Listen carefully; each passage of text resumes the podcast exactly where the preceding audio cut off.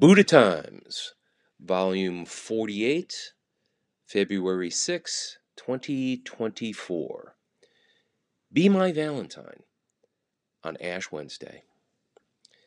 Bob Dylan is widely regarded as one of the greatest American songwriters ever.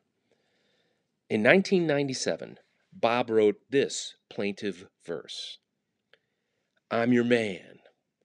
I'm trying to recover the sweet love that we knew. You understand. My heart can't go on beating without you. Well, your lo- loveliness has wounded me. I'm reeling from the blow.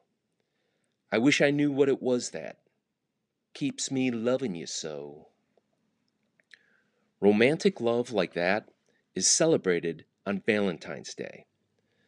This year, in a simple twist of fate, Valentine's Day falls on Ash Wednesday. The contrast between these two events could not be more stark.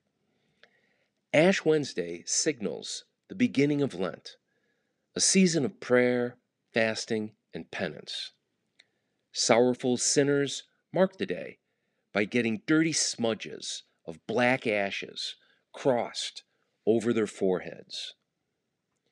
How can we reconcile these opposites? The burning intensity of romantic love and the contrite abstinence of bodily pleasure. Our old friend, the historical Buddha, faced the same dilemma. Before his great awakening, the Buddha lived in the lap of luxury. He grew up as a royal prince in his father's kingly palace. He was surrounded by every pleasure under heaven. Eventually, the idle life of wine, women, and song left him restless. He renounced the cushy life of affluence and searched for his destiny in the desolation of the forest. For six long years, he lived a life of strict deprivation. At one point, his diet consisted of one grain of rice per day. Eventually, he realized asceticism is ridiculous. I am no farther along the spiritual path than I had been indulging in pleasure back at my father's palace. The Buddha settled on the middle way. It dawned on him that spiritual salvation rests in the center point between the extremes of austerity and self indulgence, fear and desire, individualism and the oblivion of ego annihilation. The middle way consists of three things morality, meditation, and wisdom.